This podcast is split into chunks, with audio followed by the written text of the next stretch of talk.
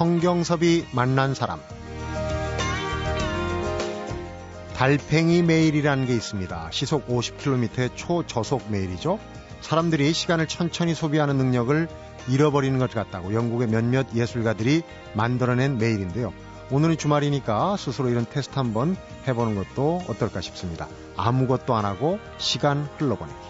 성경섭이 만난 사람, 오늘은 김성수 문화평론가 장석주 시인과 함께하는 문화탐방과 인문학 카페로 만나봅니다.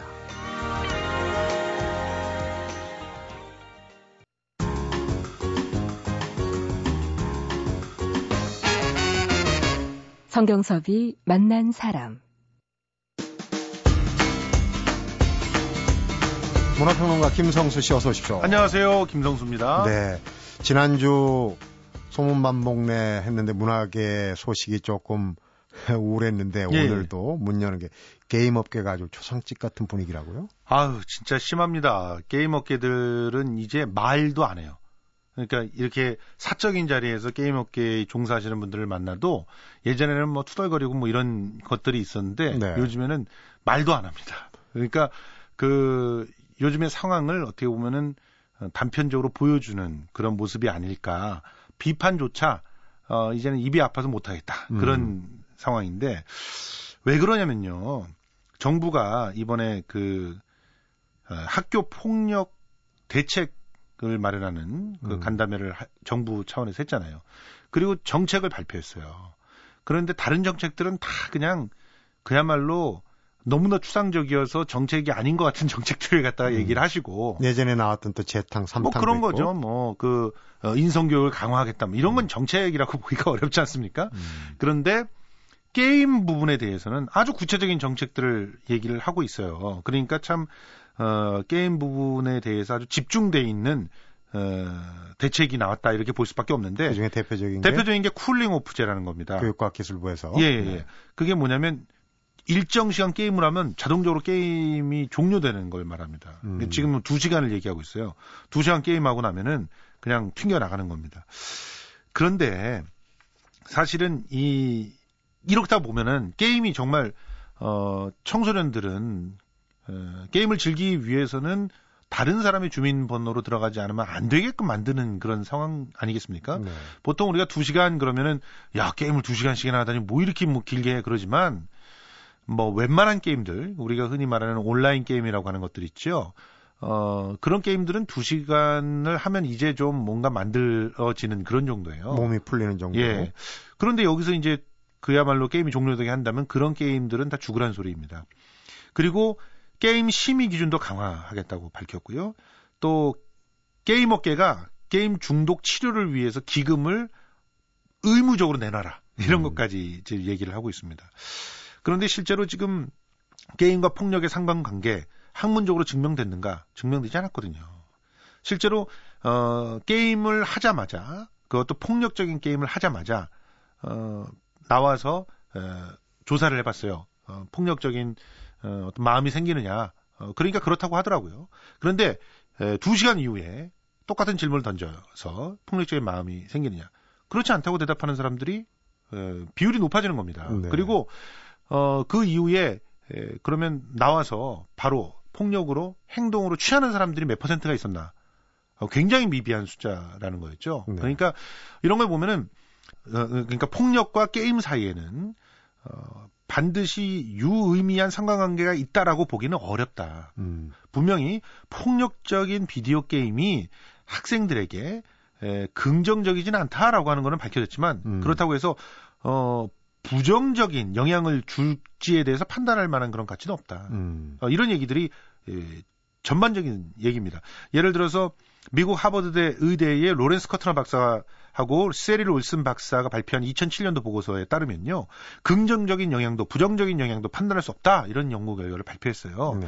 그러니까 중요한 거는 비디오 게임이 폭력으로 가기 위해서는 여러 가지 다른 다양한 그런 과정들이 더 필요하다 그런 얘기인데요.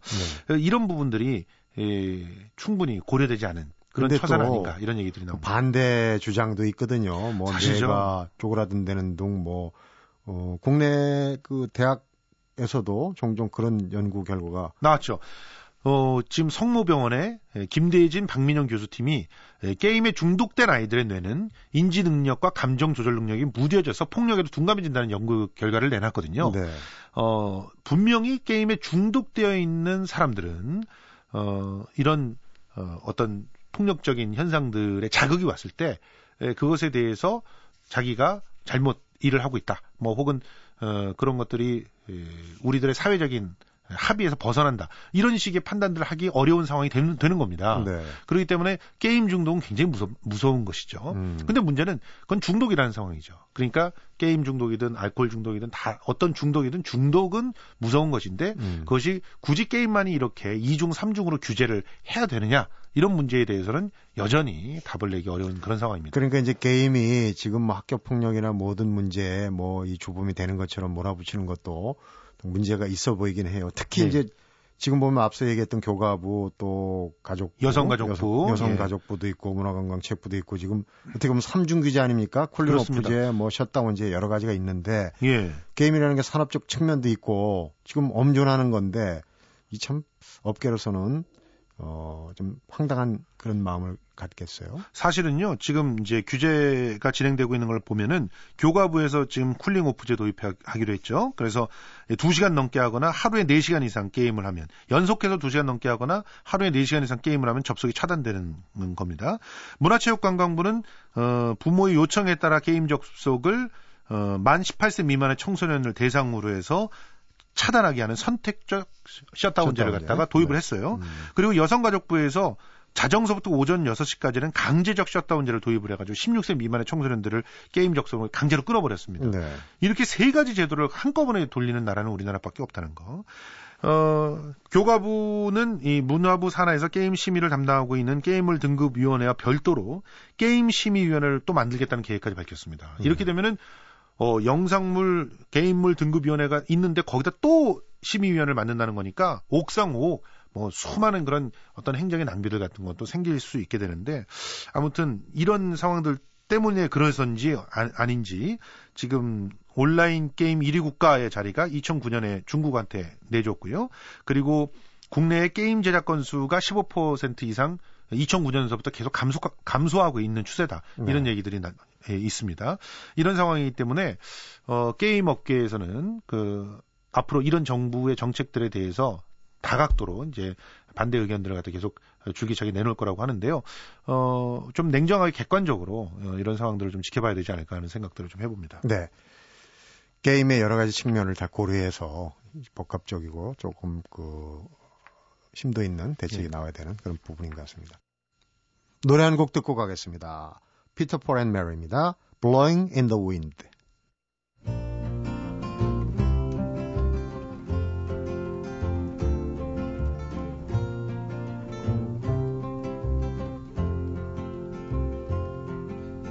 How many roads must a man walk down before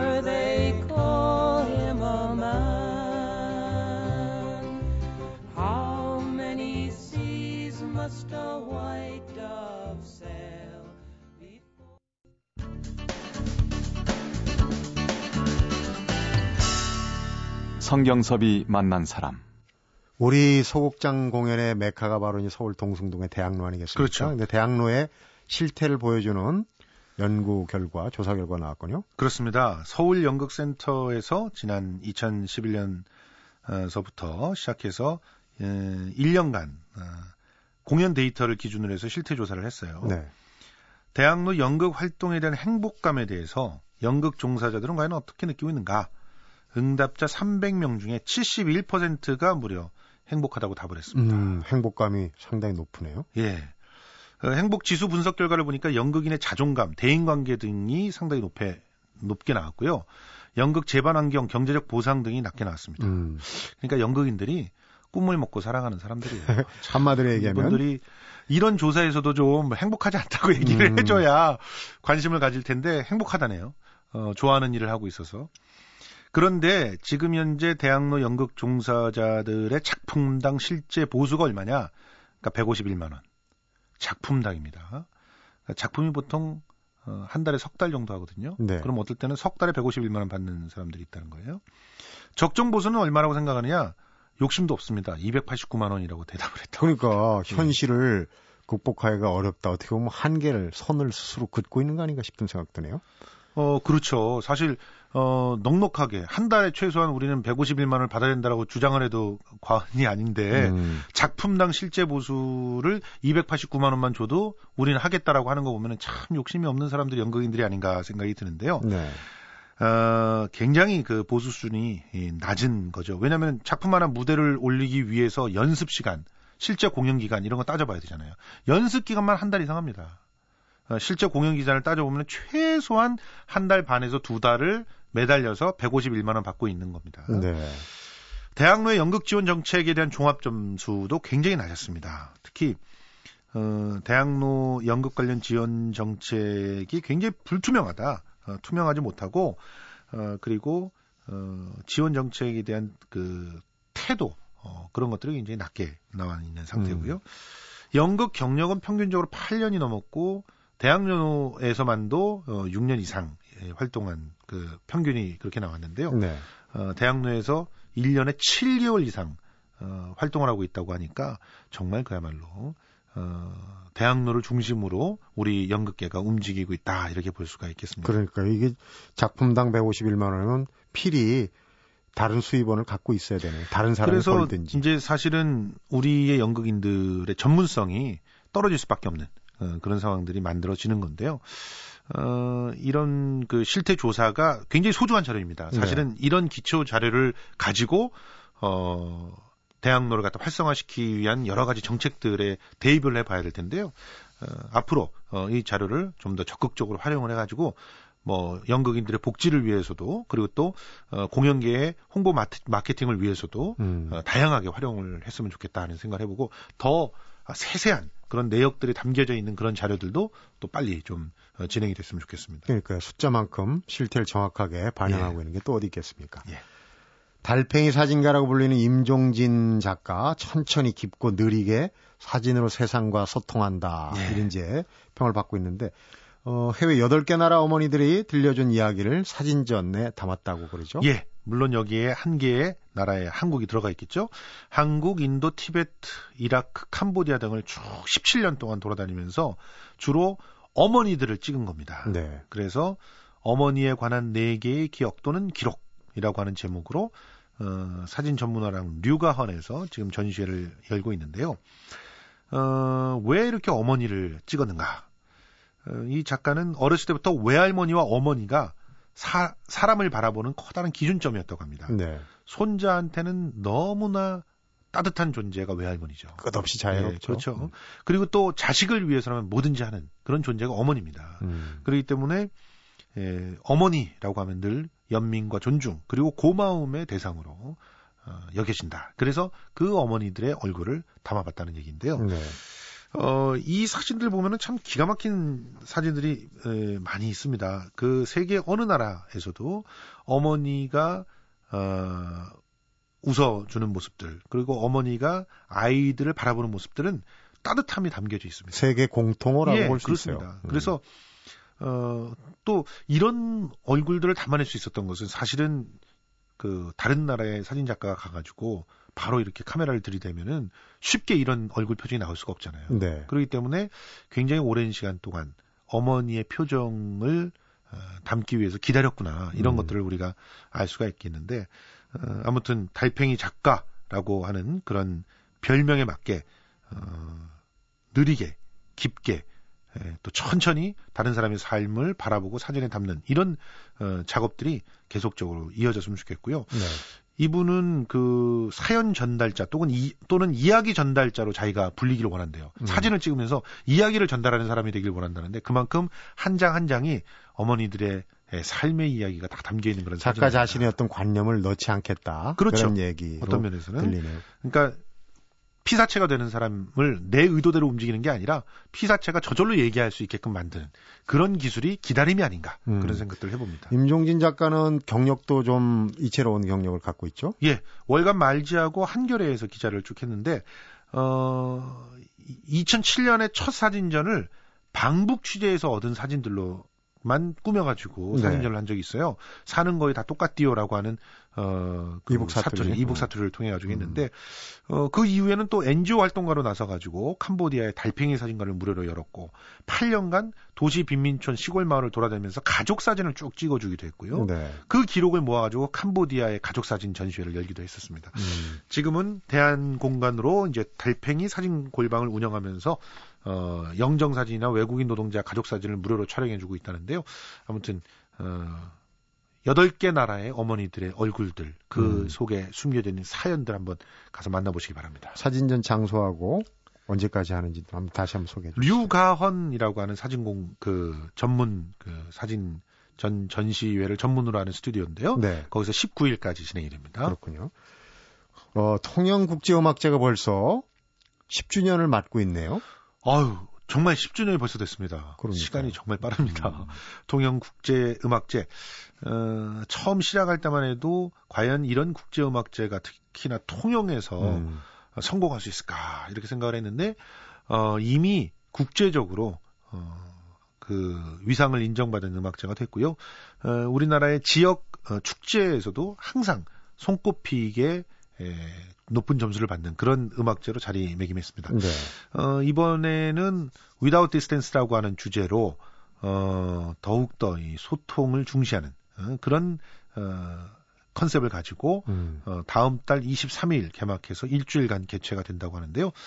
에, 공식 공연은 통영 페스티벌 오케스트라를 비롯해 가지고 유키구라마토 씨가 이자람과 만나네요. 자, 일본을 대표하는 그런 음악가와 또 한국을 대표하는 신동. 어, 신동 이자람이 만나서 또 공연도 하고 또 우즈베키스탄 옴니부스 앙상블의 아시아의 작곡가들 등의 11개의 무대가 이제 마련이 돼 있다고 합니다. 네. 그리고 레지던스 프로그램으로 재미난 것들이 많은데 어, 피아니스트 김선욱과 타악기 연주자 마틴 그루빙거 그리고 일본 대표 작곡가 호소가와 러시아 작곡가 푸러 등의 음악인들의 작, 작품 세계가 집중적으로 조명이 된다고 하는데요. 네. 이런 것들도 한번 좀 들려보고 싶고 교육 프로그램도 있더라고요. 예, 이 어린이 콘서트.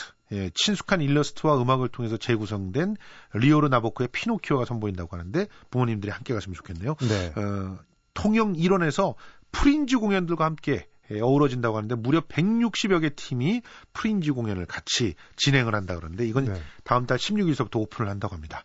홈페이지를 통해서 많이들 참가해 주셨으면 좋겠습니다. 네. 네, 이제 뭐 입춘추위 예. 가시고 있는데 아, 시간만 되면 사진전도 좀 가보고 통영 국제음악제도 좀 멀긴 하지만 가보고 싶은 그런 생각이 통영에 듭니다. 또 맛집들이 많다는데 한번 좀 네. 들러보시면 좋을 것 같습니다. 만난 것도 예. 먹고 어, 이번 주에 꼭 알아야 될 문화 소식, 좋은 소식 들려줘서 고맙습니다. 고맙습니다. 성경섭이 만난 사람 오늘은 김성수 문화평론가와 장석주 시인이 함께하는 문화탐방과 인문학 카페로 만나보고 있습니다.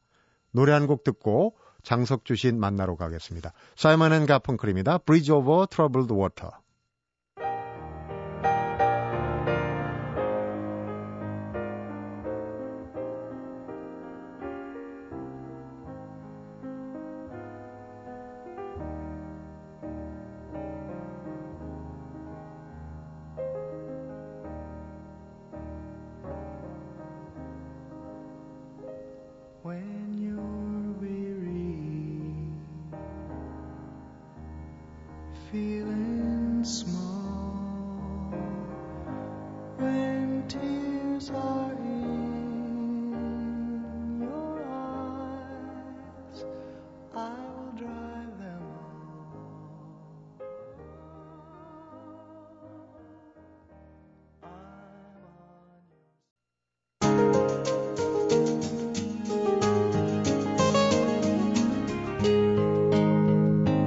성경섭이 만난 사람. 장석주 시인 어서 오십시오. 네, 안녕하세요. 오늘도 인문학 카페에 또책 한 권을 꽂아 주셔야 될 것 같은데 오늘 책 제목은 재밌습니다. 자발적 가난. 자발적 가난. 가난을 선택할 수 있습니까? 사실 우리 사회에 그 어떤 이런 문제가 좀 심각한 사회적인 문제죠. 양극화 현상이 좀 심해지고 있고 또 실업이 양산되고 있고 대학을 네. 졸업한 어, 학생들이 졸업하자마자 대학 아, 학자금을 쓴 예, 그런 그 어, 은행 융자금 빌린 돈을 빌린 갚지 돈 못해서 때문에 음. 에, 뭐라고 할까 신용불량자. 신용불량자로 시- 그 사회생활을 시작한다든지 이런 세태 속에서 가난이란 과연 무엇인가라는 본질적인 물음을 우리가 한번 좀 던져볼 필요가 있지 않나. 분명히 우리 사회는 1960년대에 50년대에 비해서 어, 물질적인 성장, 음. 풍요를 이루고 있거든요. 사실 먹을 게 없어서 굶거나 혹은 입을 옷이 없어서 어, 벌거벗은 채 돌아다니거나 이런 사람들을 찾아보기는 참 힘들거든요. 절대 빈곤에서는 네. 헤어났어요. 절대 빈곤에서 헤어난 거죠. 네. 우리가 가지고 있는 가난, 이, 이 빈곤이라는 것은 사실은 상대적인 가난이거든요. 네. 다른 사람들이 갖지 못한 만큼, 다른 사람들이 버는 만큼 갖지 못하고 벌지 못하다는 데서 오는 음. 어떤 박탈감의 바탕을 둔 가난이라는 거죠. 네. 사실 이 가난이라는 게 어떤 면에서 절대적 가난보다 더 고통스러울 수도 있다는 거죠. 네. 그런 면에서 우리가 그 어떤 물질이나 혹은 그 사치품이나 혹은 뭐 집이나 이런 것에 대해서 우리의 생각을 좀 조정할 필요가 있지 않을까라는 생각에서 이 책을 갖고 나왔는데 네. 이 책은 뭐 그 슈마허라는 분을 비롯해서 굉장히 많은 그야말로 어, 가난에 대해서 혹은 삶에 대해서 어, 어, 본질적으로 성찰했던 이런 분들의 생각을 이렇게 모아놓은 그런 책입니다. 슈마허는 경제학자. 경제학자죠. 뭐 너무나 아, 유명한 그 작은 것이 아름답다. 네. 근데 이 책에서 얘기하는 것도 그런 겁니다. 우리는 더 많이 가질수록 행복하다고 생각하는데 이 책의 여러 필자들은 더 많이 가질수록 사실은 더 가난해질 수 있다. 실제로 가난해지는 게 아니라 음. 마음이 가난해진다는 거죠. 이 말은 뭔가 하면은 더 많이 가질수록 마음의 어떤 욕망은 더 많은 것을 욕망한다는 거죠. 네. 그러니까 더 많이 가질수록 마음은 더 많은 결핍을 느끼게 되고 그 많은 결핍만큼 우리는 가난하다는 거죠. 그런 면에서 어, 스스로 가난에 처하는 것이 우리에게 얼마나 중요한 것인가. 왜냐하면은 우리가 살고 있는 지구라는 것은 이 자원이 한정된 자원을 갖고 있는 거라는 거죠. 네. 그래서 우리가 무한정 여기서 어떤 에너지를 끌어다 쓸 수가 없거든요. 근데 우리는 마치 지구가 우리의 그 욕구나 필요에 무한적으로 어, 뭔가를 주는 것으로 생각을 한다는 거죠. 네. 근데 아, 사실은 미국이라는 나라 이런 풍요한 20세기 제국이 오늘날 그 어떤 경제적 파국이나 경제적인 그런 어려움을 겪고 있는 것 중에 하나가 그들이 생산하고 일한 것보다 더 많이 갖다 썼다는 거죠. 네. 근데 그게 다 빚이라는 거죠. 미리 앞당겨 쓴다는 거죠. 그러니까 우리가 지나치게 소비하고 또 생물학적 필요 이상의 에, 부나 물질을 추구하는 것은 그것과 마찬가지죠. 빚을 쓰는 거나 마찬가지죠. 파생 상품에 덫에 걸린 거예요. 그렇죠. 미국 같은 경우는. 일종의. 네. 음. 그런데 그럼- 네, 네. 영어 제목이 less is more. 네. 적은 것이 오히려 많다. 이 네. 역설적인 제목이에요. 그러니까 역, 역설적이죠. 네.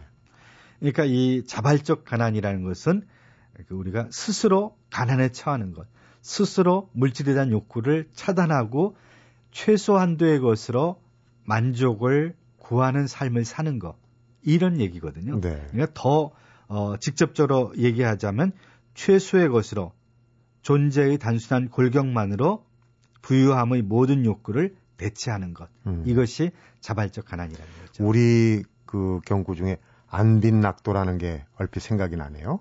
가난한 거 없는 거를 오히려 즐긴다. 네. 아, 그런 거하고 일맥상통하는 맞습니다. 부분이 있는 것 같아요. 이것은 어, 상당히 높은 수준의 어떤 철학적 삶의 방식이라고 말할 수가 있습니다. 네. 근데 우리 사회는 어, 뭐라고 할까 그 자본주의 사회가 대체로 그런데 끊임없이 어떤 욕구를 자극하고 허구의 욕구를 만들어서 물건을 팔려고 하는 게 자본주의 사회거든요. 부의 창출. 예, 예. 음. 그러니까 부에 대한 욕망, 물질에 대한 욕망.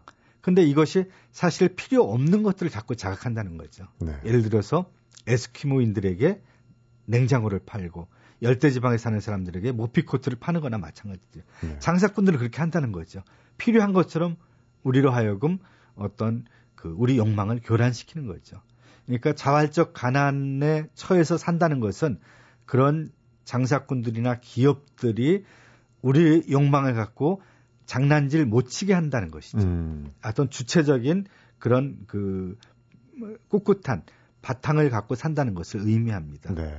그러니까 지금 가난을 얘기를 많이 하는데 성서에도 이제 뭐 마음이 가난되는 표현을 많이 하지 않습니까? 가난과 빈곤은 좀 구분을 해야 될 것 같아요. 네. 그렇죠. 여기서 말하는 가난과 빈곤, 삶의 질이 저하되는 빈곤하고 좀 차이가 있는 것 같은데. 가난이라는 것은 일종의 이제 마음의 문제. 우리가 그것을 어떻게 받아들이냐의 어떤 문제고 빈곤이라는 것은 어떤 실체적인 문제, 네. 현실의 문제. 바로 먹고 사는 그런 거 관련돼 있다고 생각을 합니다. 네. 근데 이제 에, 많은 것의 문제는 정말 그 냉정하게 따져 보면은 잉여적인 것을 우리가 원한다는 거죠. 우리의 욕구나 필요가 잉여적인 것을 향해서 이렇게 열려 있다는 거죠. 필요 이상의. 필요 이상. 음. 그러니까 이것이 어, 모든 사람들이 충분히 먹고 살만한데도 불구하고 어떤 사람들은 절대적으로 먹을 것이 없고 어떤 사람들은 너무나 많고 이것은 음, 우리가 필요 이상의 어떤 물질을 추구한 데서 생기는 폐단이라는 거죠. 네. 법정 스님이 돌아가시기 전에 무소유를 실천하셨고 또 뭐 책도 다 나눠주고 사실은 심지어는 그 나중에 출간한 책도 소유의 개념이라 그래서 그것도 또 다 막아놓으셨어요. 그러니까 그런 철저한 무소유의 그런 정신이 생각이 나네요. 인간은 참 그 모순적인 존재입니다. 그 무수유라는 책을 그 어, 설법한 그 무소유를 갖기 위해서 소유하기 위해서 네. 또 얼마나 많은 사람들이 그 책이 이제 발간이 그만둔다는 것을 알았을 때 그 책을 구하기 위해서 또 난리를 피우고 그랬거든요. 그 인간이란 어떤 존재인가를 단적으로 보여주는 하나의 사례라고 생각됩니다. 네. 그러니까 과연 무수유를 살수 있는가? 무수유를 지향하는 정신이 숭고한 거지. 무수유를 실제적으로 실천하는 데는 문제가 좀 있습니다. 네. 완전한 무수유라는 것은 음. 인간에게 좀 불가능한 거죠. 근데 우리가 자연을 따른다면 이런 자발적 가난도 가능한 삶의 방식이 아닌가. 예를 들어서 자연에서 이 필요 이상 잉여라는 것은 하나의 죄악입니다. 네. 그러니까 항상 최소한도의 것만을 자연은 취한다는 거죠. 이를테면은 벌들이 만드는 벌집 구조. 이것은 최소한도의 에너지와 물질을 가지고 최고로 단단한 집을 만들죠. 그리고 새들은 공중에 날기 위해서 뼛속을 비웁니다. 네. 가볍게 만드는 거죠. 그 날개의 깃에 에, 어떤 비상하는 힘을 실어주기 위해서 자기의 뼈와 같은 어떤 존재를 그 구축하는 골격에서 불필요한 낭비를 줄인다는 거죠. 최소화하는 네. 거죠. 부분. 우리가 이게 자연에서 이런 것들을 배워야 됩니다. 음. 낭비를 죄악시하고 또 생물학적으로 최소한도의 필요로 만족하는 정신을 추구하는 것, 그런 삶의 방식을 실천하는 것, 이것이 바로 어떤 그 어, 헨리 데이비스 소로라든지 간디라든지 이런 분들이 우리에게 끊임없이 얘기하고 있는 어떤 그런 사람으로서의 그 마땅한 도리가 아닌가 생각이 듭니다. 네.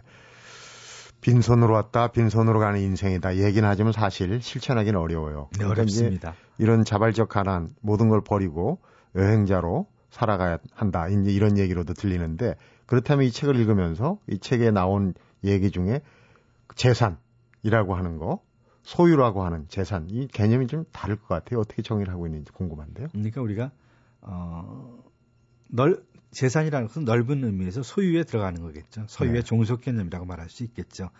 근데 이것들이 사실 우리가 살아있는 동안만 필요하다는 거죠. 근데 사람들은 종종 자기가 영원히 살 것처럼 생각한다는 거죠. 네. 자기가 아무리 애를 써서 어, 쌓아놓은 재산이라고 할지라도 자기가 죽으면 자기 것이 아닌 것이 되거든요. 음. 그러니까 이것은 누군가를 위해서 쓰여져야 된다는 거죠. 그런 마음을 좀 갖는 자세가 아, 우리에게 더 필요한 게 아닌가라는 생각이 듭니다. 시인께서 자발적 가난이란 책을 읽고 어떤 특히 이렇게 살아야 되겠다 저렇게 살아야겠다 이런 좀 단상을 하셨을 것 같은데 잠깐 좀 근데 저도 뭐? 끊임없이 자발적 가난에 대한 뭐 글을 쓰기도 하고 사실 제 욕구를 최소화시키고 비우는 존재로 살고 싶고 비움에 대한 어떤 그런 철학적인 얘기도 많이 하고 그러는데 네. 근데 실제 생활에서 이게 그렇게 쉽지는 않습니다. 네. 그러니까 스스로 저 자신이 어떤 문명 세계 속에서 끊임없이 허구의 어떤 욕구를 갖고 그 자기 경계를 하지 않으면 그런 욕구가 확 열려져 버린다는 거죠. 그러니까 끊임없이 자기를 성찰하고 자기를 돌아다 봐야 될 필요가 있습니다. 네. 그 라이너 마리아 릴케라는 독일 시인은 가난을. 내면에서 번져오는 광채라고 그랬습니다. 음, 그리고 뭐 아까 얘기했듯이 가난한 자들만이 천국에 갈 수 있다. 최고의 성자라고 할 수 있는 예수도 그렇게 얘기를 했고 네. 부처도 뭐 마찬가지 얘기를 했고 그래서 우리가 아 2012년도에는 뭔가 우리의 욕구를 좀 줄여서 다른 사람과 더불어 함께 사는 사회 혹은 자기 마음의 평화를 찾는 어떤 그런 삶의 방식을 좀 생각하고 실천해 보면 좋은 게 아닌가라는 생각에서 오늘 자발적 가난이라는 책을 갖고 나왔습니다. 네. 그런데 이제 하, 아직 수양이 덜 돼서 그런지 주머니가 가벼우면 자신감도 좀 가벼워집니다. 그래서 좀 지갑이 두둑했으면 하는 생각을 늘 하는데 오늘 말씀 듣고 좀 이제 반성을 해봅니다. 오늘 말씀 잘 들었습니다. 고맙습니다. 성경섭이 만난 사람 오늘은 김성수 문화평론가 장석주 시인이 함께하는 문화탐방과 인문학 카페로 만나봤습니다.